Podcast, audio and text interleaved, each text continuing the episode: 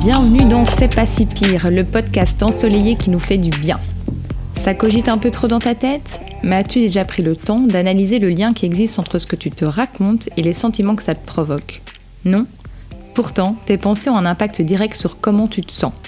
Nous vivons tous des choses parfois belles, parfois difficiles. Et bien que nous pensons souvent être les seuls à vivre ces moments, ces doutes et ces pensées, nous sommes en réalité des milliers à les vivre, parfois même à les subir. Je suis Alexandra Dog et dans ce podcast, mes invités vous donnent à travers leurs histoires des astuces pour prendre la vie du bon côté et changer la manière dont on vit notre quotidien. Alors que vous soyez au lit, en transport ou en train de cuisiner, détendez-vous et déconnectez de vos pensées grâce aux histoires de mes invités.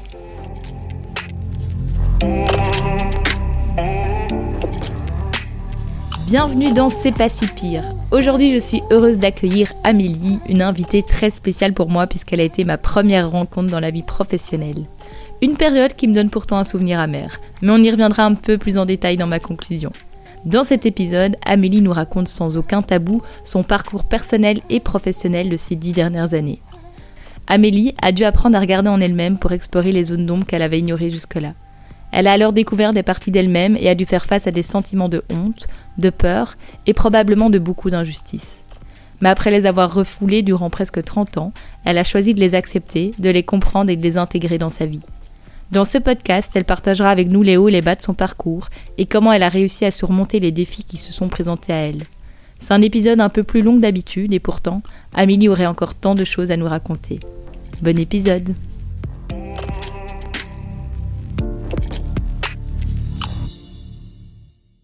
Salut Alex.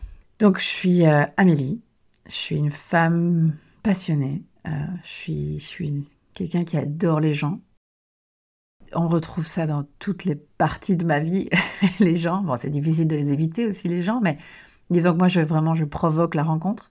Je, je suis euh, consultante et coach. Consultant dans le digital depuis... Euh, bon, je bosse dans le digital depuis 14 ans, là. Je commence vraiment à faire partie des meubles dans cette, euh, dans cette industrie. Et coach depuis, depuis 2017, avec plein de... Avec plein d'aventures autour de ça, évidemment. Coach, c'est quand même une aventure en soi. Et euh, bon voilà, j'habite à Bruxelles, je vais avoir 39 ans ce mois-ci et je suis complètement, euh, complètement passionnée par, euh, par ce que je fais dans la vie. Donc je fais partie de ces gens qui adorent leur boulot parce que j'ai trouvé, j'ai trouvé quelque chose qui me donne vraiment envie de me lever tous les matins. J'ai ce sentiment de contribuer. Mais bon, ça n'a pas toujours été le cas. C'est pour ça que je suis sur le podcast.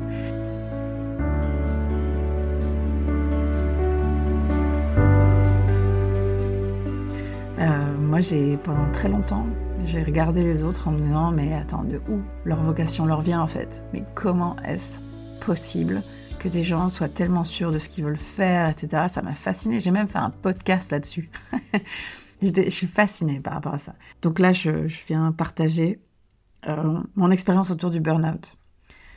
Parce que, euh, alors je dis autour, parce que clairement, euh, c'est un truc il y a un avant, il y a un après, il y a un pendant. C'est c'est quelque chose d'assez euh, euh, intense. Hein. C'est un événement de vie euh, qui nous transforme pour toujours, clairement. je pense que chaque personne qui a fait un burn-out a une histoire très, très, très, très, très différente autour de ça. Mais, mais en même temps, voilà, il y a... je suis sûre que je suis sûre qu'on peut se reconnaître entre nous. Alors le burn-out, je l'ai fait il y a un moment en plus. j'ai fait à mes 30 ans. Je l'ai fait à mes 30 ans. Euh, j'ai commencé ma trentaine complètement au bout du rouleau. Au bout du rouleau, euh, sur les rotules, au fond d'un trou. Euh, je sais pas, là où plein de gens se disent voilà, c'est le début de la vraie vie après avoir galéré dans la vingtaine ou je sais pas quoi. La trentaine est magique. Moi, j'ai commencé avec une trentaine catastrophique, quoi. catastrophique. En 2014, j'ai, ça fait, ça fait, ça fait 4 ans que je bosse. J'ai déjà eu euh, pas mal de désenchantements professionnels. Je sais pas, je pensais que la vie professionnelle, ça allait m'offrir, euh, ça allait m'offrir tout ce que j'attendais en fait, tout ce que j'attendais. Et j'attendais énormément. Ouais, je voulais. Euh, donc j'ai toujours été ambitieuse, très ambitieuse, et, et je me suis dit que c'était ça ma clé. Je m'étais bien fait chier à faire des études de commerce dans une école pendant cinq ans. Euh, j'ai pas du tout euh, aimé ça. Enfin, c'était sympa l'expérience d'être dans une école, rencontrer des gens dans une nouvelle ville, etc. Mais en soi, euh, les études, moi, j'ai pleuré de joie quand j'ai fini, quoi, vraiment. Donc là, je suis dans une petite boîte. j'ai déjà travaillé dans une agence. J'ai déjà eu ma grosse désillusion du monde corporate. Euh, en passant à travers une restructuration, un truc, euh, tu vois, bien traumatisant, tu fais Ah, d'accord, en fait, ils s'en foutent qu'on soit des êtres humains. et, euh, et j'arrive là complètement désenchantée, et puis, et puis blessée quand même. À ce moment-là, je me rends pas compte, je suis tellement fière. Puis pour moi, c'est hors de question de montrer qui m'ont eu en fait, parce que j'étais là, ben non, moi je suis plus forte que vous je me laisserai pas abattre. C'est même pas en comparaison avec d'autres, c'est vraiment par rapport à moi, quoi. En disant non, moi je me laisserai pas abattre, j'ai un plan dans ma tête, il euh, y a rien qui m'arrêtera. Euh. Et donc voilà, là j'essaie du coup hein, euh, de travailler dans une petite boîte. c'est tout à l'heure hyper sexy. c'est dynamique, c'est un peu le côté entrepreneuriat, etc. Donc c'est vraiment juste trop bien. Et je me lance à corps perdu là-dedans comme je lance dans tout en fait. Corps et âme là-dedans. Je donne tout, tout, tout, tout, tout, tout. Et en fait, euh, au fur et à mesure qu'on avance, il y a des problèmes relationnels qui, arrivent à fond dans cette boîte. C'est compliqué. C'est vraiment, c'est pas, pas simple quoi. C'est vraiment pas simple. En plus, on est dans un, un, environnement où il y a beaucoup, beaucoup de fêtes, d'alcool, etc. Et moi, à l'époque, je ne fais que ça, la fête et boire beaucoup d'alcool. Vraiment, ça, fait des années d'ailleurs que... Euh, à ce moment-là, je me, me dis même pas que c'est un souci en fait. Ça fait partie de ma vie depuis tellement longtemps de sortir, boire, d'être sous que je vois même pas le souci. Parce que là, je peux le faire au travail quoi. Donc, quel est le problème? Et donc, je fonce, je fonce, je bosse, je sors. Euh, je suis à fond dans le work hard, play hard, vraiment. Euh, et, et voilà, ma vie se passe là. et au fur et à mesure je commence à vraiment pas être bien en fait. Euh, je suis toujours euh, très stressée, euh, mais je voilà, chaque fois je me dis que ça, va passer, que je vais arranger les choses, si je bosse plus ça va aller mieux, etc. Et en fait, je suis déjà en train de rentrer dans une espèce de spirale bizarre quoi. Jusqu'au jour où j'ai des proches qui commencent vraiment à s'inquiéter et me, me, font une intervention. Bon, ça n'a pas été qu'une intervention en fait. il a fallu plusieurs interventions parce que j'écoutais pas. J'écoutais pas du tout ce qui m'était dit. J'écoutais pas du tout l'inquiétude de mes amis. Mais en fait, euh, à un moment, j'étais, j'avais plus que la peau sur les os. le soir, je rentrais, euh, je mangeais tout le temps la même chose. Genre, je rentrais dans le snack en bas de chez moi, le mec savait ce qu'il voulait ce qu'il fallait me préparer, quoi. Je faisais un signe par la fenêtre, il savait qu'il commençait. Ma vie, c'était ça. Je bossais, je rentrais, je mangeais un snack et je fumais des pétards. Et, ou alors je sortais, je buvais. Et voilà. Donc c'était, ça ne ressemblait à rien. Et donc, euh, évidemment, les gens qui m'entouraient, euh, mon compagnon de l'époque, à un moment, se sont, euh, bah, se, sont, sont vraiment inquiétés. Donc il y a une des interventions qui m'a enfin touchée. Je pense que j'étais vraiment désespérée à ce moment-là. Et je me suis, je me suis dit, ok, ok, je vais aller voir le médecin et, voir ce qu'il dit en fait. Parce que c'est vrai que je dormais plus, j'étais anxieuse tout le temps. Enfin, c'était. Et puis je me rendais compte un, petit peu que c'était pas ok, mais j'étais beaucoup dans le déni quand même, beaucoup.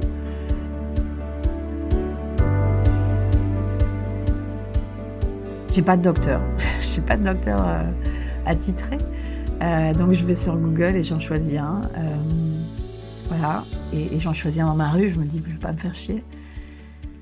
Et là, j'arrive chez ce gars. Euh, je sais pas un bon sentiment en rentrant, mais bon, jamais un bon sentiment en rentrant chez le docteur. Euh, et, le gars, euh, je, m'assieds deux secondes, il me demande ce qu'il y a, et deux secondes après, je m'écroule. Je m'écroule. Comme j'avais pas fait depuis. je sais même pas si j'avais, je m'étais déjà écroulée comme ça, en fait. Je m'écroule, je raconte que ça va pas. mais moi, je m'entends parler, je, suis surprise, en fait, de tout ce qui sort. Et je me rends compte que j'en peux plus. Le gars euh, a une réaction très euh, passive comme ça. Euh, il a pris son, son, petit bloc pour faire des prescriptions et m'a dit voilà, je vais vous prescrire des anxiolytiques et des antidépresseurs. voilà, bon, ben, c'est un truc que vous allez prendre pendant six mois. vous devrez certainement revenir dans six mois parce que c'est pas le genre de truc qu'on arrête comme ça, quoi. Là, moi, je me souviens, j'arrête de pleurer immédiatement. immédiatement. Là, le mec a sorti. Enfin, je comprends pas. Je suis sous le choc, en fait. je sors de là avec ce papier en main. Je suis. je comprends pas ce qui m'arrive. Je comprends juste pas ce qui m'arrive. Moi, je suis là, attends, je, je voulais juste. Euh, je savais pas ce que je voulais en fait. Moi, j'avais suivi euh, les conseils de, de, mes amis là, mais j'avais pas, je savais pas. Donc, je rentre. Là, je suis fâchée en fait. Non, mais attends, il a cru que j'étais qui? Je vais prendre des antidépresseurs et des anxiolytiques? Non, mais attends, c'est hors de question. En plus de ça, c'est vrai que mes amis disent non, mais attends. Euh, le mec, il te parle, il te parle pas, en fait. Il, te regarde deux secondes et il, te, il m'a pas ausculté, hein, rien du tout. Euh, et, donc il trouve ça aussi très très dérangeant, mais en même temps, moi, ça, ça m'a brisé à l'intérieur cette histoire, parce que je me suis dit que le mec, il m'avait vu et il avait vu ce que moi, j'ai, je peux pas supporter chez moi, c'est-à-dire que j'étais euh, cassée de l'intérieur, en fait. Et donc, euh, je suis ultra vexée, ultra vexée. Et donc, à ce moment-là où j'avais un petit peu laissé ma vulnérabilité passer, en disant mes amis, ok, je, vais y aller, en fait, là, ça n'allait plus du tout parce que parce que j'avais montré ma vulnérabilité et en fait on m'avait euh, complètement euh, complètement pas écouté, euh, complètement pas considéré comme comme je l'aurais imaginé. Donc là mes amis me refont un travail sur moi pour me reconvaincre d'aller voir un médecin, mais cette fois-ci pas un médecin un médecin humain en fait, hein, tout simplement un médecin humain. qui n'allait pas être aussi fataliste et qui, qui, donnerait la chance euh, à la, conversation, en fait, et qui je suis. Je pense que c'était ça. Et donc, je, je vais voir euh, un médecin euh, d'une amie qui, qui m'est conseillé. Et là, je tombe sur un mec génial. le mec me parle de, de, ma vie, il m'écoute. le mec faisait un, un travail d'écoute incroyable, en fait. Donc, je me suis remise à parler de mon truc. Donc, je me suis réécroulée. Mais cette fois-ci, j'étais en sécurité, en fait. Ça a tout changé. Ça a tout changé. Je me souviens, il m'a dit si je pouvais te prescrire des vacances, c'est ça que je ferais. Sauf que je peux pas. Et que là, tu as besoin euh, tu as besoin de, juste te reposer. Donc, je vais pas t'envoyer à Ibiza ou je sais pas où, euh, où tu pourrais. ça ne va pas dans mes cordes. Par contre, tu vas devoir faire une pause. Bon, moi, je me dis au début, euh, bah oui, je vais m'arrêter une semaine en fait. C'est vrai, ça. Je suis tellement. Là, je me rendais compte que j'étais épuisée après avoir pleuré une heure dans son cabinet. Euh, et là, il me met genre un, certificat de un mois ou deux mois, je sais plus, mais ça me semble énorme, énorme. Et donc, euh, dans ma tête, je me dis, non, il est super sympa, le gars, mais en fait, jamais je vais m'arrêter aussi longtemps, c'est pas possible, je vais m'arrêter une semaine. Ce qui, déjà, depuis euh, deux ans, n'arrivait presque pas.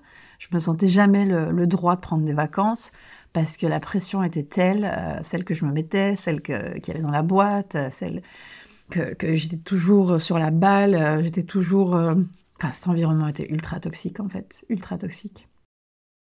Et je participais à ça, évidemment. Euh, et donc, je rentre chez moi avec ces conseils. Ces conseils étaient de dormir, si je pouvais, de rien faire, et si je voulais faire quelque chose, c'était d'aller me balader, le nez en l'air. Voilà. Je me souviens pas trop de cette période, en fait. Euh, je pense que les journées sont passées euh, à la vitesse euh, de la lumière. Mais en fait, j'ai aussi surtout ce souvenir d'avoir une, espèce de culpabilité de malade mental. Un truc super fort qui m'empêche de, de, me détendre parce que je, je, lâche un projet, je lâche des gens, je lâche des trucs. Déjà, ça, ça me, ça me fout en l'air. Et en plus de ça, ben, je considère ça comme un échec en fait. S'il y a bien un truc qui n'était pas acceptable dans ma tête, c'est que cette meuf-là, avec plein d'ambition, qui voulait être une businesswoman, euh, qui était sur tous les terrains, qui pouvait, euh, qui pouvait commencer tout ce qu'elle voulait, mais voilà, je m'étais dessinée dans ma tête une meuf que j'étais pas en fait. Ça m'a brisé le cœur de, de voir qu'en fait, j'étais pas du tout la personne que je voulais être. Et c'était horrible. Horrible, horrible. Donc j'étais très seule, très... Euh, bah parce que je parlais pas, j'avais pas de. Pourtant, j'avais déjà eu pas mal de psy avant ça, parce que clairement, euh, ça nous tombe pas dessus du jour au lendemain, les burn-out. Hein. Moi, en tout cas, c'est ma croyance. je veux dire, il y a quand même pas mal de. En relisant l'histoire, on se dit, non, mais en fait, la meuf, elle est en train de cuire son, euh, son burn-out depuis un bon, bon, grand moment, quoi. Il y avait plein de red flags, mais à cette époque-là, je savais pas ce que c'était qu'un red flag. Je savais pas ce que c'était euh, tout ce qui pouvait être lu aujourd'hui comme des éléments annonciateurs depuis des années. Hein. Bah, je savais pas. Je savais pas la moindre idée. J'ai honte, donc j'en parle pas. Je, je, je, suis hyper évasive avec euh, mon employeur. Et, euh, et, et, voilà, à un moment, euh, je me rends compte quand même que je serais incapable d'y retourner. C'est plus fort que moi. C'est juste impossible. Je le sens dans mon corps, dans mon âme, que je ne peux plus. Je ne peux plus. Je me souviens que je me suis dit que j'avais pas les moyens de, de, démissionner. Et du coup, je voulais euh, qu'ils me licencient. J'estimais qu'ils avaient été absolument horrible avec moi à ce moment-là parce que j'avais pris du recul et je me rendais compte à quel point cette boîte était toxique. Et euh, je, pour moi, c'était super injuste que je me retrouve dans cette situation-là parce qu'ils étaient coupables. Et donc, euh, j'ai écrit une lettre parce que je ne me voyais même pas euh, arriver là et improviser une conversation. Donc, je me suis dit, je vais écrire une lettre où je vais leur demander de me licencier et je lirai la lettre devant eux, quoi, si c'est ça le truc. Je vais sur place et euh, je, demande, voilà, est-ce que je peux parler Je pense que ça fait déjà euh, plusieurs semaines. Euh, je pense que ça fait, ouais, même plus d'un mois que je suis partie. parce que finalement, ce, certificat qui couvre, qui couvre tout, ben, je l'utilise en fait. J'utilise, c'était pendant l'été. Et donc, et donc, je me retrouve là, dans ce bureau, en train de lire cette lettre. Et en deux secondes, je me mets à pleurer. Enfin, Franchement, je me revois à ce moment-là. Il, fallait faire il fallait me faire un câlin, en fait. La meuf était déprimée. C'était vraiment... J'étais en détresse, quoi. J'étais en détresse. Donc, je lis cette lettre et en fait, là, euh, il m'explique que c'est pas possible de me licencier, en fait. Je suis complètement euh, perdue parce que je me dis que qui va vouloir m'employer? Qui? Et donc, j'ai la peur de, démissionner et de devoir retrouver un boulot en me disant Mais t'es qu'une merde en fait, donc qui va vouloir t'embaucher dans cet état-là? Ça va pas être possible. Là, je quitte en me disant euh, Bon, ben, vous êtes que des bâtards, je vais, euh, prendre la suite de mon certificat, je vous emmerde et je me barre en me disant il faut que je trouve une solution pour euh, démissionner, me barrer le plus vite possible en fait. Ça va pas être possible, je peux pas rester accroché à ça alors qu'ils ont aucune considération pour moi. Je suis vraiment en colère sur eux. Et donc là, je, bah, la machine Amélie se met en route quoi. La meuf euh, se dit bon ben je peux pas arrêter de bosser euh, et d'avoir des revenus parce que sinon bah, plus d'argent c'est pas possible. J'ai pas le, backup derrière pour y arriver. Donc il faut absolument que je me remette en, forme, absolument. Euh, et donc là, je vais euh, me balader, le nez en l'air. Euh, je commence à faire du sport, je commence à essayer de prendre soin de mon corps en fait. Et je me mets à fond à me remettre en forme. Puis à un moment, je prends la décision de démissionner et de trouver un travail. bon, c'est un peu le saut de, l'ange là parce que je ne sais pas du tout qui va vouloir m'embaucher. Mais bon, je suis déterre, je me dis de toute façon, je trouverai bien peu importe, je trouverai. Mais tant qu'à faire, ce serait pas mal que je trouve dans, le job que j'aime bien, qui est euh, le digital. Ça fait plusieurs années que je suis là, que je fais des choses autour de ça, et, et, je pense que je suis bonne là-dedans, parce que là-dedans, par contre, j'ai un peu de confiance. Pour le reste, si on pouvait avoir une confiance négative, euh, moi j'étais dedans, ça c'est sûr, euh, clairement. Mais le boulot, allez, jusque maintenant, j'étais pas si mal, quoi. Mais, mais c'est vrai que ces expériences qui se sont suivies là, mes désenchantements professionnels, ben ils m'ont ils m'ont quand même pas mal euh, amoché quoi. Je me remets sur, euh, LinkedIn, je commence à, être active, etc. et alors là, je, reçois plusieurs offres. Donc euh, c'est inespéré, mais ça me rebooste énormément. Je me dis, oh là là. Par contre, énorme syndrome de l'imposteur. Énorme, parce que je suis en train de cacher un truc. Ça fait trois mois que j'ai pas bossé. je sais très bien que je suis en train de cacher quelque chose parce que j'ai décidé consciemment de mettre ça de côté. Et, euh, donc je me dis, euh, voilà, je suis suis pas 100% honnête, quoi. Et je, le sais. Mais, mais hors de question, qui va embaucher une meuf, ça fait trois mois qu'elle est euh, au 36e dessous, elle sait même pas ce que c'est, alors elle est, elle est sans doute sensible, elle est sans doute machin, elle est dans les trucs toxiques, j'en sais rien, mais bon, tout le monde s'en fout de cette histoire. Et moi, il est hors de question que je fasse un aveu de faiblesse, de toute façon. Donc je fonce. Euh, je, fonce dans un job qui me semble... bah, j'ai pas encore fait ce job. C'est de la consultance. J'ai fait agence, j'ai fait corporate, j'ai fait euh, ce qu'on appelle aujourd'hui start-up. Et, euh, là, maintenant, je me dis consultance. Consultance, c'est bien. Tu dois pas t'intégrer dans une entreprise. Tu dois juste venir faire ton taf, repartir. Sounds perfect. je me dis ça, franchement, c'est parfait. Donc, euh, voilà, je fonce là-dessus. Et puis, consultance, ça pète aussi. C'est super cool. Là, je me reconnecte un peu avec Amélie. Amélie, celle qui veut devenir businesswoman, celle qui veut être puissante, ambitieuse, euh, qui veut arriver dans la vie, quoi. alors, qu'est-ce que veut dire arriver euh, Je voulais être quelqu'un, en fait. Je voulais avoir euh, du confort, je voulais avoir de la sécurité, je voulais, je voulais que les gens ben, aient confiance en mon intelligence et, confiance en moi, et avoir, avoir le sentiment que je contribue, quoi, et d'être utile, en fait. Et donc pour ça, moi, ça, me demandait beaucoup de reconnaissance des autres parce que je n'avais absolument aucune ressource pour moi-même à ce niveau-là. Et donc euh, je me lance là-dedans. Là, je reprends vie en fait. Euh, je reprends vie. Donc euh, bon, finalement, ces trois mois, je, suis voilà, je suis passée un petit peu inaperçue pour plein de gens. cette espèce de down énorme. En tout cas, c'est ce que je pensais, hein, mais clairement, je voilà, je, je me remets à, bosser. Euh, je suis à fond dedans, je suis à fond dans mon rôle. Euh, j'ai mis euh, ça de côté, donc pas besoin de, de, chipoter. Et je bosse, donc ça c'était fin 2015. Et mi-2016, enfin début 2016, maintenant, je sais plus. En 2016, il y a les attaques à Bruxelles. Et je, suis, je suis une victime collatérale des attaques. Euh, c'est-à-dire que j'étais dans la station de métro euh, qui précède euh, celle où il y a eu l'explosion.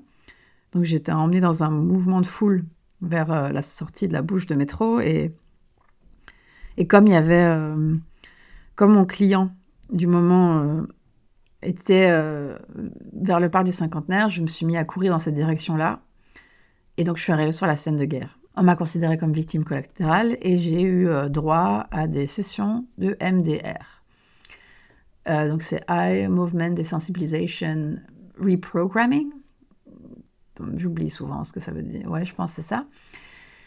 Et c'est une technique euh, géniale, faite par des thérapeutes, des psychologues, hein, des, des, gens compétents, qui qui est c'est vraiment une, une, thérapie brève spécialisée dans le trauma. Bon, moi, je, je, me dis OK, parce que je me rends bien compte que ce que j'ai vécu, euh, bon, déjà au niveau national, c'est déjà un choc. Alors euh, voilà, je m'imagine bien qu'au niveau euh, personnel aussi, c'est quelque chose, je sais pas, je suis vraiment détachée de mon corps, quoi. Donc, je, voilà, je ne me considère pas non plus comme une, une vraie victime, en fait. Et donc, je commence ces sessions de MDR. Et là, je me rends compte qu'il se passe un truc de malade dans mon corps, en fait. Euh, bah là, c'est laisser la place au corps dans cette euh, thérapie EMDR. Euh, e et, il se passe des trucs de dingue. Donc, je me rends compte qu'il y a des choses incroyables qui sont en train de se passer. c'est très efficace, ça remue énormément. Genre, il faut une semaine pour se remettre de chaque session quand même. Et au bout de, bah voilà, une fois que la thérapie est finie, je me, je me retrouve secouée, mais, mais dans le bon sens en fait. Euh, clairement, j'ai pas de, de, séquelles des attaques de Bruxelles. Franchement, non, ça, ça, me semble même un petit peu étrange, mais, euh, mais voilà, ça a l'air efficace. Mais il y a quelque chose en moi qui a, qui a bougé. Puis voilà, du coup, je me reconnecte avec la thérapie.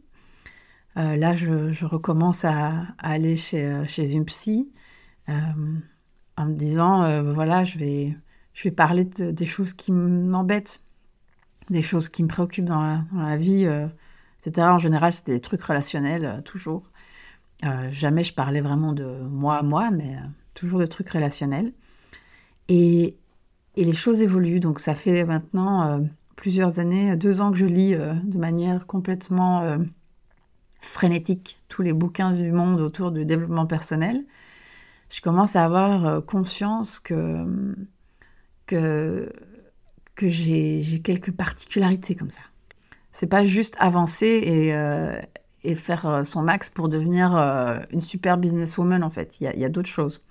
Et donc, je commence à me poser des questions sur mon quotidien, sur les gens qui m'entourent, sur, euh, sur ce que je fais. Et, voilà, ça prend du temps, hein, parce que je me suis jamais posé ces questions-là jusqu'à maintenant.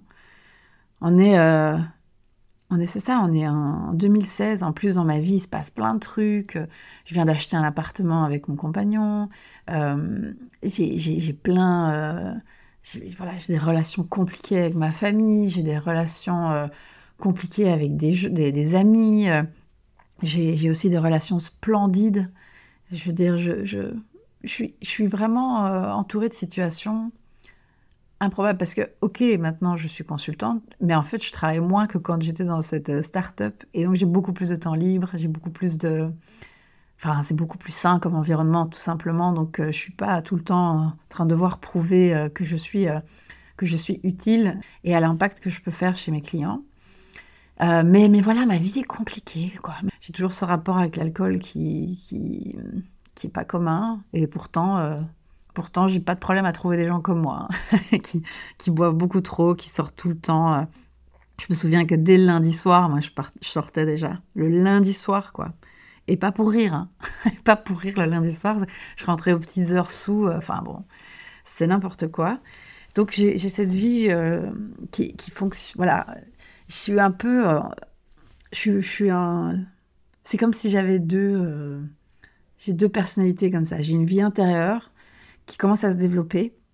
Puis j'ai la vie extérieure de la meuf qui tient son taf, qui tient sa carrière, qui tient sa vie professionnelle, qui, qui, euh, qui achète un appart, euh, qui, euh, qui fait... Enfin, j'achète pas juste un appart, j'achète un penthouse dans un quartier génial. Enfin, je veux dire, j'ai vraiment... je suis en train de, de, jouer le rôle de la, de la businesswoman. Je le vis à fond, quoi. Je le vis à fond. Et pendant ce temps-là, j'ai ma vie intérieure qui se développe. Si bien que, en fait, pendant 2016, du moment où j'ai commencé, recommencé la thérapie, après les attaques, jusqu'à la fin de, 2016, il se passe... Euh, en fait, j'ai l'impression que je deviens une autre personne. À certains moments, je ne reconnais plus ma vie, euh, je je ne comprends plus vraiment ce que je fais. Euh. Il y, a des, choses qui, n'ont plus beaucoup de sens dans ma relation, même si ça fait déjà dix ans, dans, dans, mes relations avec certaines personnes. Et donc, je commence à faire le tri comme ça. Je commence à faire le tri. J'ai eu 30 ans j'ai déjà toute une partie de ma famille avec qui je suis euh, séparée. Euh, il y a des, des, gens dans mon entourage avec lesquels je me sépare parce qu'en fait, ils, ils, me veulent pas de bien, quoi. ils me veulent pas de bien. Je commence vraiment à, à me rendre compte qu'est-ce que c'est qu'une relation saine, en fait. Parce que j'arrive malgré tout à en développer et du coup, je, priorise à fond ces relations saines. Et, moi, je, change aussi mes comportements. Je commence à prendre ma responsabilité par rapport à, moi et ma vie intérieure. Et je sais que je suis pas bien, je le sais, mais, euh, j'arrive à fonctionner quand même, donc euh, c'est parfait. Tant que ça fonctionne, il n'y a pas besoin de, de chipoter, quoi. Et le 3 janvier 2017, après euh, cette année 2016 qui était improbable, il y a quelque chose qui a bougé en moi. Il y a vraiment quelque chose qui a bougé en moi. J'ai fait le tri plein de choses. En fait, ma vie est vraiment différente. En quelques mois, ça a vraiment transformé. Euh, j'ai vraiment changé certains comportements vis-à-vis des gens. J'ai fait le tri de mon entourage, etc. Et en fait, le 3 janvier, euh, c'est le troisième jour d'une crise d'angoisse. En fait, je suis en train de terminer une crise d'angoisse le 3 janvier, qui a commencé donc le 1er. On commence à l'année. J'ai, on, appelle avec mon compagnon la, les membres, des membres de la famille pour leur souhaiter la nouvelle année. Et tout le monde euh, nous souhaite euh, du succès dans les travaux parce qu'on est en pleine rénovation et, du, euh, et des enfants. Voilà. On nous souhaite un bébé dans l'année. Et en fait, ce moment-là, ça, ça m'a, ça m'a mis en crise d'angoisse, en fait, tout simplement. J'ai commencé l'année 2017 avec une des plus grosses crises d'angoisse que j'ai eues. je finis au lit après une dispute, du coup. J'ai fait la crise d'angoisse et la dispute. Ça m'a pris trois jours. Et au bout de trois jours, j'ai rompu avec mon compagnon. J'ai quitté l'appartement après avoir mis plusieurs affaires dans mon sac. et, et, voilà, je me suis trouvée dans la voiture. Et là, je, je, réalise ce que je viens de faire et je suis là, attends, qu'est-ce que... T'as nulle part où aller. Ah, ben, j'ai bien fait le tri ces derniers mois, donc euh, qu'est-ce que je fais en Qu'est-ce que je fais Mais je savais plus vraiment qui j'étais. J'avais, j'étais comme le cul entre deux chaises, comme ça. C'est comme si ma vie était en pleine transition et, ce que j'ai mis des années à, construire, en fait, j'étais en train de le lâcher. Et, et je me retrouve là, euh, voilà, à pas savoir, euh, à pas savoir ce que je vais faire. Bon, j'appelle un ami d'enfance euh, qui j'ai confiance et euh, j'explique, voilà, en fait, j'ai, euh, je viens de rompre, je sais pas où aller, qu'est-ce que je fais Voilà, je reste pas à la rue très longtemps grâce à cet ami et, là, j'ai une nouvelle vie qui commence, quoi. Mais bon, alors, c'est une vieille galère, hein, la rupture après 10 ans. franchement, ça s'est pas bien passé. Hein, c'était, c'était, on peut imaginer la merde. Ben voilà, j'ai dû passer à travers et tout, mais le truc, c'est qu'à ce moment-là, cette décision de changer de vie, de, laisser plein de choses derrière, parce que j'ai décidé peut-être de quitter une personne, mais ça a créé un énorme vide autour de moi, en fait, hein, cette histoire. Euh, au départ, ça donne un peu le vertige, parce qu'on se dit, ah putain, en fait, euh, en fait, euh, tout ça c'était fait, qu'il y a plein de gens qui n'avaient absolument rien à cirer de ma gueule, en fait, qui étaient juste là pour, je sais rien. Donc au départ, on est un petit peu vexé, mais au final, cet espace, il est magique. Il est magique parce qu'en fait, parce qu'en fait, euh, je me suis retrouvée euh, à avoir plein d'espace, euh, à pouvoir décider tout moi-même, à pouvoir, à pouvoir faire ce que je voulais, à essayer ce que je voulais. D'un coup, j'ai arrêté de me juger, en fait. Et il n'y avait plus personne pour me juger non plus. Il n'y avait plus personne pour me juger non plus. C'était génial. Et cette liberté, ça, ça a contrebalancé tous les effets de la rupture de merde. Ah là là, c'était absolument fantastique. Donc j'avais des, des hein, clairement. Euh, en plus, cette rupture, elle a duré euh, super longtemps. Euh, qu'il y avait l'appartement, le truc et tout, machin. C'était vraiment pénible.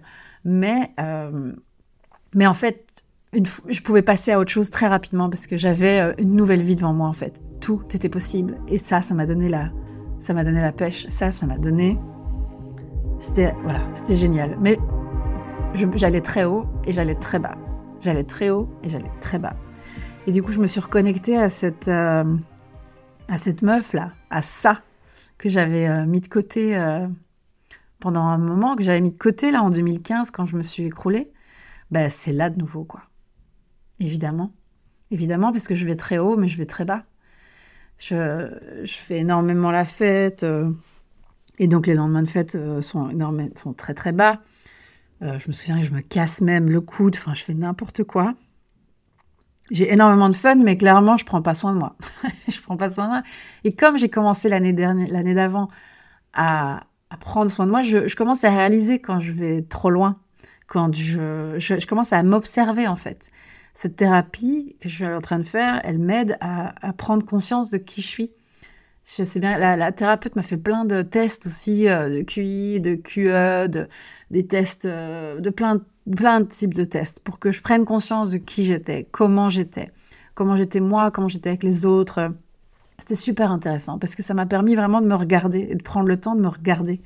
Ça, plus tous les bouquins que j'avais lus là, tous les bouquins possibles et imaginables que, j'avais lus, je commençais vraiment à avoir... Euh, là, cette fois-ci, j'avais vraiment une vie intérieure intéressante. Et donc, je me voyais tous les petits morceaux cassés à l'intérieur. Je voyais ce que c'était que ça. Je voyais je voyais que c'était euh, le bordel, mais euh, c'était pas clair quand même. Je voyais que c'était cassé, mais je voyais pas comment ni pourquoi. Euh, je comprenais pas. Mais je voyais que je flirtais de nouveau avec l'épuisement. Et, je le cachais, évidemment. Personne ne pouvait le voir. J'étais libre, j'étais, j'étais libre comme l'air. J'avais tout l'espace que je voulais. Je pouvais, je pouvais raconter ce que je voulais. et, donc, je ne devais pas raconter mes, moments euh, plus, plus sombres, quoi. C'était pas partagé, ça, c'était à moi. Mais euh, donc voilà, je, je prends, euh, je, voyage, je fais, je rencontre des nouvelles personnes, évidemment. je, j'ai l'impression que mon monde commence à me ressembler. Et les gens qui m'entourent, quand ils me regardent, c'est c'est une personne que, que j'apprécie qui me regarde. Je veux dire, c'est l'image qui me renvoie de moi, je l'aime bien. Elle n'est pas aussi euh, elle n'est pas aussi complexe qu'avant, c'est-à-dire qu'avant j'avais toujours des problèmes relationnels comme ça. Et là d'un coup, je commence, j'ai plus jamais de problèmes relationnels. J'arrive, euh, il y a plus de disputes, il y a plus de trucs compliqués. Euh. En fait, j'ai fait le tri jusqu'à l'extrême finalement. J'ai vraiment fait le tri jusqu'à l'extrême, mais ma vie est beaucoup plus simple. Est beaucoup plus simple parce que j'ai plus euh, de situations compliquées. Donc, je pense que moi-même, je me suis transformée évidemment au fur et à mesure des mois et grâce à la thérapie, euh, grâce au sport aussi, en bougeant mon corps, en me connectant, etc. Et puis après, je découvre le coaching. Ça aussi, c'est un truc, euh, ça, il y a eu un avant et un après, quoi. Mais là, j'arrive à prendre des décisions grâce au coaching.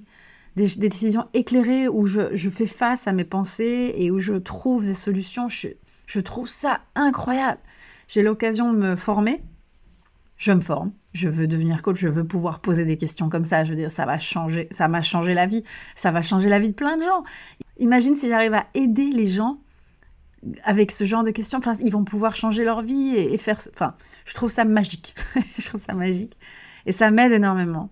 Ça m'aide énormément euh, dans mon boulot, en fait. Et je vois que mon, approche par rapport à, à, mon travail, qui est beaucoup dans la collaboration, qui est beaucoup dans la discussion, qui est voilà, on a beau dire c'est digital, mais c'est de la transformation en fait. Hein.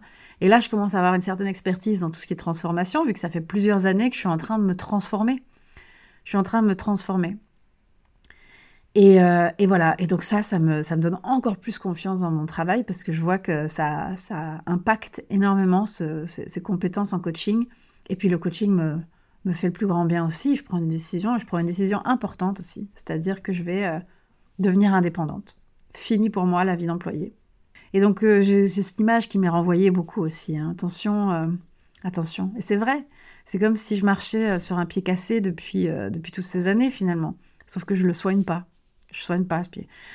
Alors je suis un peu dure en disant que je soigne pas parce que finalement toutes ces choses autour du développement personnel, etc. que je fais, ça ça a aidé. C'est ça en fait. J'étais en train de m'aider, j'étais en train de prendre soin de moi, j'étais en train d'apprendre à, prendre soin de moi.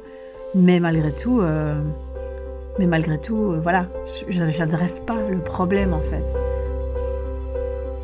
Je suis seule quand je suis euh, comme ça, quand je suis dans le, dans le dark, quand je, quand je fais mes crises d'angoisse, quand parce que ça je l'ai fait, parce que je, reste enfermée une semaine et je vois personne. Ces moments-là, personne les voit, personne les voit.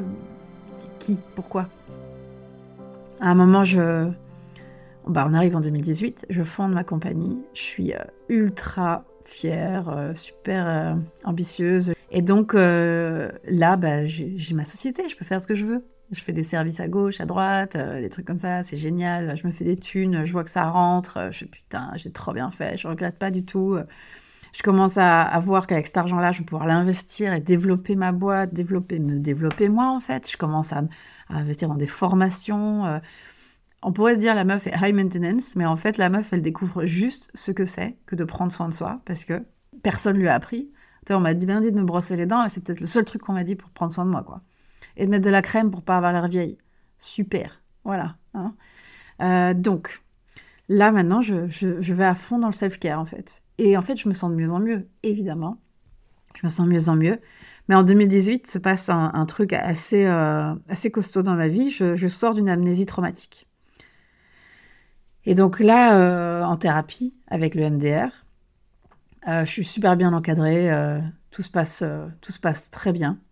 Enfin, d'un point de vue suivi thérapeutique, parce que c'est un véritable cauchemar. C'est un véritable cauchemar. ouais, bah ouais, j'ai quoi? J'ai 35, 36 ans et ma, ma, vie refait un basculement dans le, dans le dark le plus profond, quoi. Parce que amnésie traumatique, en général, on se, voilà, c'est toujours des souvenirs euh, très compliqués. Je m'enfonce, mais vraiment quoi. C'est très très compliqué. Heureusement, j'ai ce réflexe. J'ai la thérapie et puis j'ai tous ces trucs que je fais, mais en même temps, les week-ends, je sors, euh, je fais la fête jusqu'à pas d'heure, euh, je fais nimp. Ben voilà quoi. De l'extérieur, les gens se disent que je vis la vie à fond.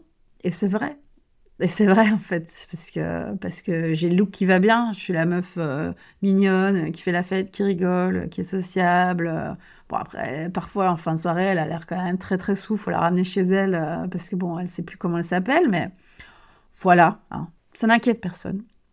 Et donc euh, là, je passe vraiment par une période très compliquée. Et à nouveau, je n'en parle pas, parce que à qui, qui on raconte ce genre de choses? À qui? Là, on commence à parler en thérapie de, ce burn-out que j'ai fait, ce que ça signifie dans ce parcours-là où euh, clairement il y a un trauma? On met un nom sur ce que j'ai en fait. J'ai un PTSD, un post-traumatic stress syndrome, donc euh, c'est une condition. C'est une condition mentale quand même. Je veux dire, euh, c'est voilà, j'ai un fonctionnement bien précis parce que j'ai vécu un trauma dans l'enfance. Et, donc là, voilà, c'est très compliqué. 2018, euh, je vis ma meilleure vie d'un point de vue professionnel et puis je vis ma pire vie euh, d'un point de vue euh, personnel.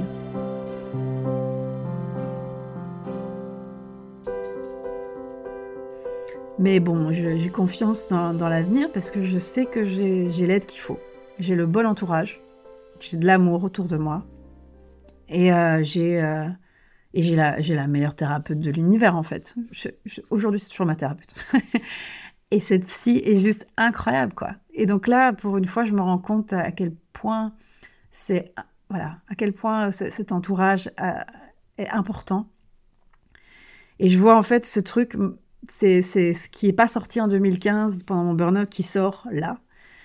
C'est pas et voilà et, toutes ces années avant parce que ma vie a commencé bien avant ce burn-out tous, tous ces moments tellement dark en fait tout sort là. Bah là j'ai l'espace j'ai la confiance j'ai tout sort mais donc euh, très compliqué de, tenir. Et donc euh, à nouveau je j'oscille je bois beaucoup je, reste enfermée euh, puis je sors et, et, je suis toute pleine de paillettes et de et de rires et de trucs. Donc c'est vraiment plusieurs personnalités quoi. À un moment je me dis mais voilà, comment faire? Comment faire pour assembler ces trucs-là? C'est pas possible.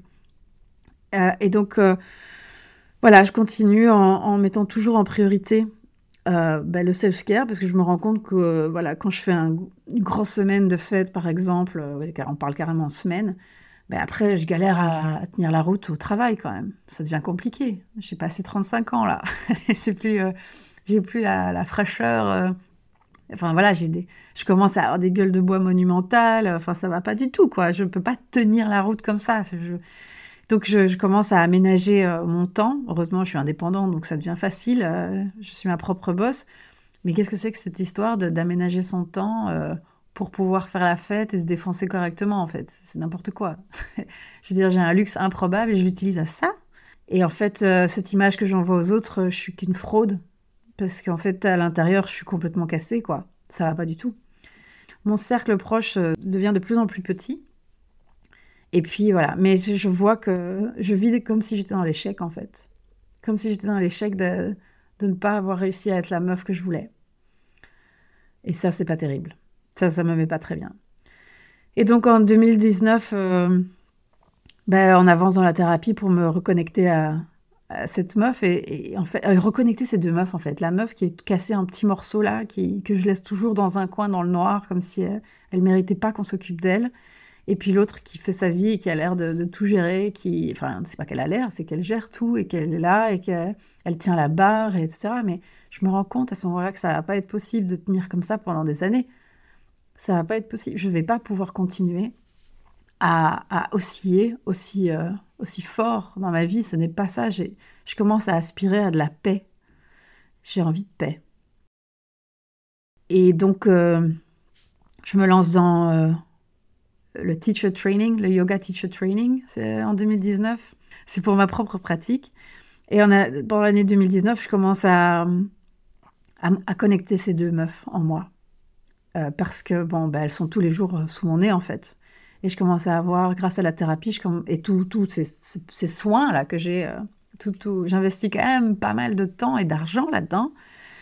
Euh, je commence à, relier les deux meufs, en fait, en prenant soin de moi et à comprendre que celle qui est cassée en mille morceaux, ce qu'elle a besoin, c'est juste de l'amour et, euh, et, de la sécurité, et que la meuf, pleine de paillettes et pleine de succès, elle, a les moyens de lui offrir cet amour et, tout, ce, tout ce succès et tout ce, toute cette sécurité et tout ce confort dont elle a besoin. Et donc je commence à les relier en fait de plus en plus et je me sens de plus en plus confiante.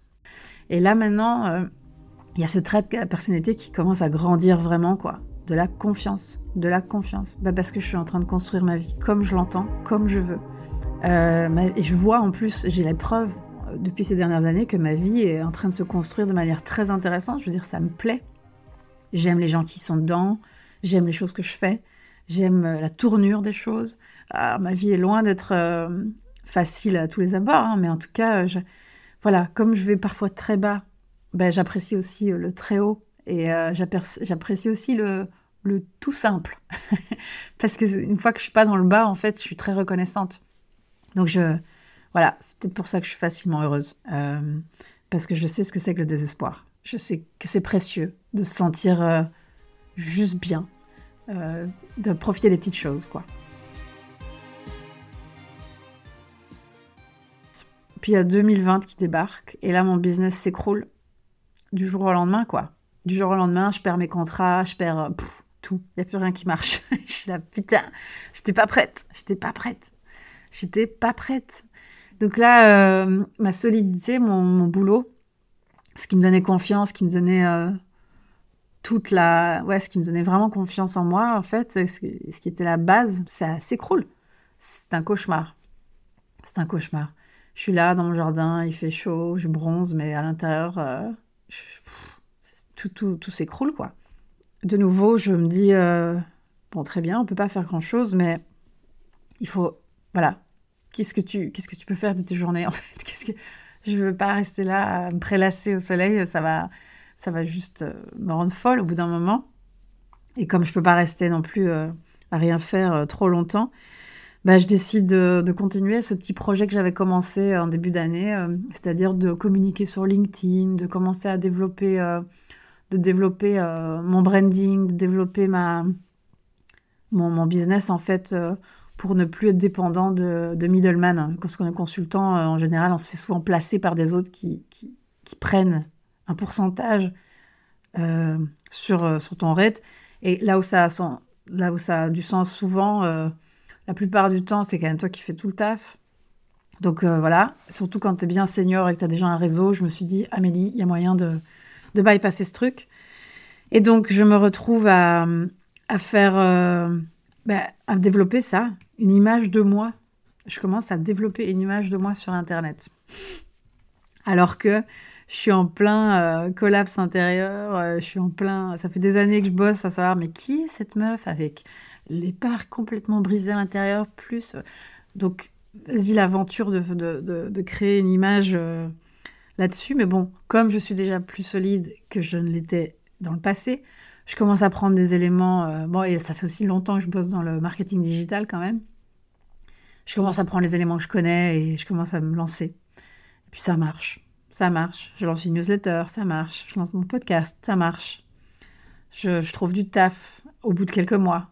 Ma vie redémarre. Et là, c'est génial parce que comme j'ai communiqué euh, sur les réseaux et que j'ai trouvé moi-même euh, des, clients, ben, c'est un super match en fait. Ça se passe vraiment bien. Euh, je trouve des gens qui me ressemblent, qui ont les mêmes croyances, qui ont les mêmes, les mêmes ambitions, ou alors qui sont très très différents mais qui ont quand même les mêmes valeurs. Donc ça fait un bien fou en fait. Et là, je commence à redévelopper mon business autre, de toute autre manière en fait. Là où je pensais que tout était perdu, ben, en fait, ce travail personnel que j'avais fait pendant des années, m'a permis de trouver les ressources en moi pour pas baisser les bras. Et, euh, et je suis toujours avec ce petit côté dark là euh, qui, qui, est là, mais euh, je suis tellement occupée par développer mon business que c'est pas si grave. C'est pas si grave. Et je vois que l'un nourrit l'autre cette fois. C'est pas l'un qui cache l'autre. Cette fois-là, on voit vraiment que que cette meuf pleine d'ambition qui prend confiance en voyant que son projet démarre et que c'est nouveau, que c'est différent, qu'il y a plein de choses à découvrir. En fait, ça me rend extrêmement curieuse.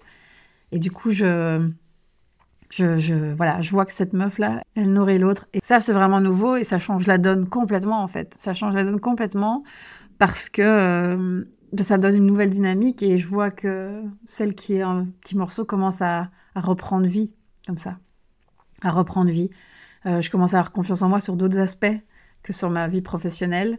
Euh, et, ça, ça donne de nouvelles couleurs à la vie, en fait. Ça donne vraiment des nouvelles couleurs. évidemment, je flirte encore avec ce, côté dark et aussi avec l'épuisement, parce qu'en fait, euh, concrètement, depuis 2015, je toujours flirté avec l'épuisement. Je n'ai jamais retombé dans ce qu'on appelle le, le burn-out, mais, euh, mais je suis toujours, euh, voilà, je fonce, puis je m'arrête euh, juste avant, juste avant de tomber dedans, quoi. Et donc là, je, repars, mais je vois que je fais plus attention à moi, que je, que je prends plus soin de moi, que, que la connexion est faite, quoi. On est en 2020 et, et ma vie reprend fin 2020, en fait. Et en 2021, là, je redémarre vraiment très confiante. Très confiante parce que j'ai une nouvelle vie professionnelle. Euh, maintenant, je communique sur les réseaux sociaux. Enfin, ça n'a plus rien à voir. En un an, j'ai transformé la totalité de ce que je faisais, euh, si ce n'est le, contenu de mon travail. Mais euh, voilà, j'ai développé une image sur les réseaux sociaux. Et, et, ça, et ça marche. Et cette image, elle est juste moi, hein, parce que je ne me suis pas fait chier.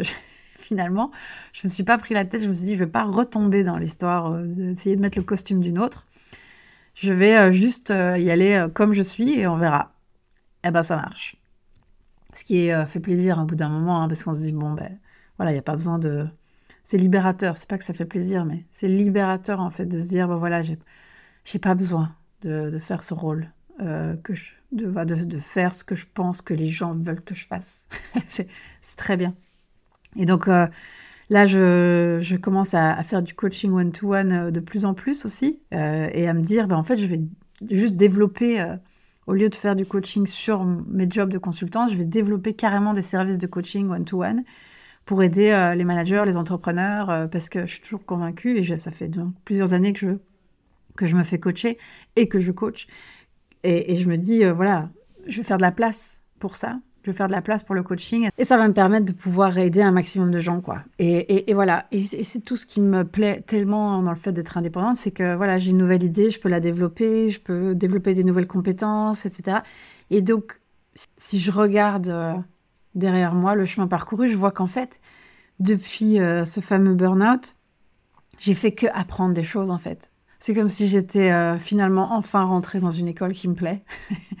Alors, très compliqué l'école. Hein. Je veux dire, j'ai quand même eu des, grands moments très dark, mais finalement, je me rends compte que j'ai appris énormément. Je me suis rencontrée.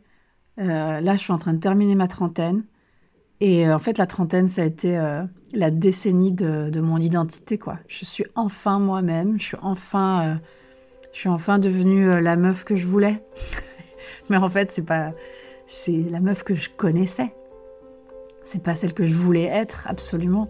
C'est que je savais quelque part, je sais pas comment, qu'il y avait cette meuf en moi. Et euh, il y a une partie de moi qui voulait pas la lâcher. C'est juste que j'avais trop honte euh, d'une certaine partie de moi que je pouvais pas accepter. Et sur laquelle j'ai bossé euh, bah, sans m'arrêter depuis. depuis, la depuis le commencement de ma thérapie. C'est un travail acharné. Mais euh, il était clair que la honte devait arrêter, que je devais être euh, pleine de compassion, pleine de curiosité pleine d'amour pour cette partie de moi, pour pouvoir être moi complètement en fait. Et arrêter de mettre une partie de moi sur le côté, et arrêter de, nourrir ce côté très dark comme ça, et juste de pouvoir vivre avec. Vivre avec, parce qu'évidemment il y a la lumière et il y a l'obscurité, et les deux doivent savoir vivre ensemble en fait. Les deux doivent fonctionner ensemble et c'est tout à fait possible parce que maintenant je, l'observe, je fonctionne très bien, je, n'ai plus de je n'ai plus de relations toxiques, j'ai plus de situations euh, ultra compliquées, j'ai des problèmes comme tout le monde, mais disons que maintenant j'ai euh, j'ai trouvé les ressources en moi pour pouvoir les gérer correctement quoi. Et ça, ça n'a pas de prix, ça n'a pas de prix. Je me rends compte que ce que ce, ce burn-out a été euh, a été le début en fait de, la, de la connaissance de moi-même. Ça a été le début de d'une route euh, compliquée mais qui en vaut la peine finalement parce que c'est alors clairement si je pouvais choisir je ne passerais pas par là hein, mais euh, est-ce que j'aurais vraiment fait le lien sans ça? Entre toutes les parties de, moi-même je ne sais pas Je ne sais pas, euh, on ne le saura jamais, parce que mon chemin est celui qu'il est. Aujourd'hui, je vois le futur euh, de manière extrêmement positive. J'ai confiance dans mes ressources, je connais mes, obstacles internes, je connais, mes, je connais mon ombre, je la connais par cœur. Je la connais par cœur, j'ai passé des années à l'observer, à regarder droit dans les yeux et à, euh, à trouver ce qui ne va pas. Le burn-out, c'était là pour me montrer que la vie pouvait pas continuer comme ça, qu'il y avait beaucoup, beaucoup de choses qui devaient changer, qu'il y avait, euh, tout un monde disponible pour moi et que j'étais en train de gâcher du, du temps précieux en fait à, à pas vouloir euh, me regarder en face. Maintenant, j'ai suffisamment confiance en moi pour me dire euh, I can do it. Whatever it is, I can do it. J'ai appris à être patiente avec moi, j'ai appris à me regarder avec compassion et j'ai appris à m'observer avec curiosité. Et je pense que c'est euh, des clés. Je rentre euh, bientôt dans ma quarantaine et, euh, et j'ai plus peur de rien. Et, et, je me sens solide, reconnaissante et, et, prête à tout en fait. Donc c'est un sentiment génial, c'est un sentiment génial. Et si j'avais une chose à, conseiller, une seule, ce serait prenez soin de vous maintenant en fait. Maintenant. Vous arrêtez tout, commencez à prendre soin de vous maintenant. Parce qu'il n'est jamais trop tard, clairement. J'ai souvent eu ce sentiment-là pendant euh, mes grands moments euh, euh, au fond du puits, en me disant, en plus, enfin, le temps avance quoi. C'est un truc qui m'angoissait super fort. De voir que le temps avançait et que moi j'étais là voilà. Aujourd'hui, je bois plus, je me drogue plus, je. Voilà. en tout cas, plus pour les mauvaises raisons. plus pour les mauvaises raisons du tout. Euh, et donc, euh, ouais, c'est génial de pouvoir. Euh, d'avoir abandonné ces, mécanismes qui étaient là pour m'endolorir et qui étaient là pour faire passer mon anxiété. Maintenant, je vis avec. je vis avec toutes les parties de moi. Elles sont ce qu'elles sont, hein. elles sont pas parfaites toutes, euh, mais il y en a des cool, il y en a des moins cool. Euh, et puis bah, comme euh, moi je me suis habituée, bah, les gens qui m'entourent et qui m'aiment vraiment eux aussi sont habitués. Ils sont tout acceptés. Et donc du coup on fait une super tribu. Voilà. Donc pour terminer, prenez soin de vous, il est jamais trop tard. Et si ça fait peur, demandez-vous pourquoi. Quelles sont les raisons pour lesquelles ça m'effraie si fort? Parce qu'il y a vraiment des choses intéressantes à trouver là-dedans. Vraiment. Vraiment, vraiment. Et dans tous les cas, bonne route à vous.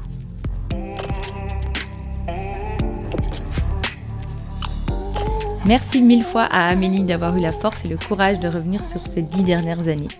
Comme je vous le disais dans l'introduction, Amélie fut ma première vraie rencontre professionnelle, en dehors évidemment de mes six ans de job étudiant dans mon cher cinéma bruxellois.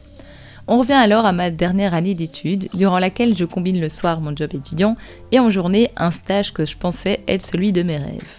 Et oui, j'ai eu la chance incroyable d'obtenir un stage très prisé qui me permettra de combiner ma plus grande passion, hein, qui est celle de la gastronomie, avec mes études de communication. Malheureusement, vous vous en doutez, très vite ça a été le désenchantement. En dehors des nombreux chefs étoilés que j'ai pu croiser durant euh, les quelques mois où j'ai travaillé là-bas, je me souviens surtout d'un mal-être que je ressentais et que j'ai fini par moi-même vivre. Vous savez, ce genre d'endroit où l'énergie est hyper négative et que ça a un impact un peu sur euh, les gens qui fréquentent cet endroit. Donc j'ai passé des mois et des heures dans ces murs sans pouvoir me créer d'amitié, sans arriver à connecter avec qui que ce soit. Moi qui est pourtant, euh, vous en doutez, capable de connecter avec une limace traînant dans ma boîte aux lettres. Je vous assure que ça me faisait tout drôle. À l'époque, je n'avais pas réussi à mettre le doigt sur le mal-être que je ressentais dans ce lieu de travail, mais je sais que je détestais ça. Et vous l'aurez peut-être deviné, Surprise, Amélie était ma maître de stage. Elle était douée, elle m'inspirait, elle faisait des heures hallucinantes et malgré cette distance qu'elle avait mise selon moi entre nous, elle m'a quand même énormément appris et inspiré. Je pense que c'est d'ailleurs elle qui m'a donné mon étrange goût pour les reporting et analyses. Ma boss actuelle l'en remercie donc. Comme on s'en doute, on n'avait donc pas connecté à l'époque et ça m'avait donné un petit goût amer en fin de stage. Pourtant, des années plus tard, nous étions toujours en lointain contact, grâce entre autres évidemment aux réseaux sociaux. Aujourd'hui, grâce à cet épisode, ben, en fait tout a pris son sens. Quand j'ai entendu l'histoire d'Amélie pour la première fois, ça m'a fait un électrochoc. En fait, elle avait ressenti les mêmes choses que moi à cette époque. C'est juste qu'elle était dans un tel mal-être qu'il lui était quasi impossible de connecter avec moi ou avec qui que ce soit, je pense. Il y a 4 ans, elle me suivait donc toujours sur les réseaux sociaux et vice-versa, et avait sorti son podcast. Et oui, quand je vous disais qu'elle m'inspirait, eh ben la meuf, elle a sorti un podcast il y a 4 ans, alors que la plupart du monde ne savait pas que ça existait. Elle m'avait alors contacté car elle sentait en moi une sorte d'énergie et de feu qu'elle avait envie de mettre en lumière dans un épisode. C'était un peu le concept de son podcast. Eh ben quel plus beau compliment ça m'a fait ce jour-là qu'une personne que je voyais très mystérieuse, que je n'arrivais pas à comprendre, mais qui était pour moi tellement inspirante, me trouve en quelque sorte moi aussi inspirante à ma manière. L'épisode n'est finalement jamais sorti, mais m'aura fait découvrir ce canal incroyable qui me mènera aujourd'hui à C'est pas si pire. Et nous voilà, huit ans plus tard, c'est moi qui accueille Amélie sur mon podcast et c'est à mon micro qu'elle s'ouvre complètement pour nous raconter son histoire. Je suis mais tellement fière qu'elle ait relevé ce défi haut la main et qu'elle m'ait fait confiance. Je suis hyper fière, mais évidemment, euh, je suis pas étonnée pour un sou parce que c'est une femme qui a une force incroyable. Et vous l'aurez compris dans cet épisode. Alors si aujourd'hui Amélie a apprivoisé ses zones d'ombre, a fait le tri dans sa vie, a réussi à trouver un travail et une mission de vie qui lui donne l'énergie de se lever tous les matins, il lui reste pourtant quelques batailles à traverser sur sa route dont peut-être la plus grande bataille de sa vie, celle d'obtenir justice liée à son amnésie traumatique et PTSD. Je lui souhaite donc de tout cœur de vivre tout cela de manière la plus sereine possible, entourée de toute sa petite tribu comme elle l'appelle dans cet épisode.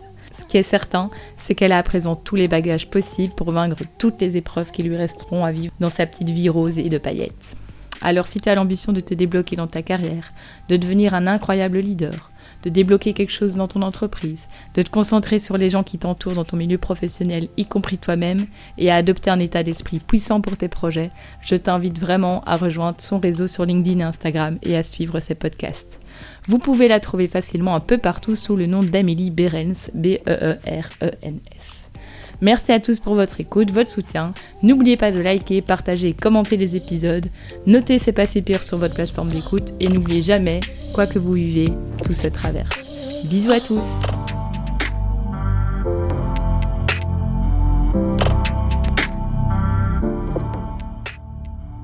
Merci d'avoir écouté cet épisode de C'est pas si pire. On se retrouve dans deux semaines pour le prochain épisode. Et en attendant, n'hésitez pas, s'il vous plaît, à me soutenir en vous abonnant à mon podcast et en me laissant surtout une évaluation, que ce soit sur Spotify ou sur Apple Podcast. Vous avez une histoire inspirante à nous raconter et qui peut aider notre communauté Contactez-moi sur l'Instagram de C'est pas si pire. À bientôt!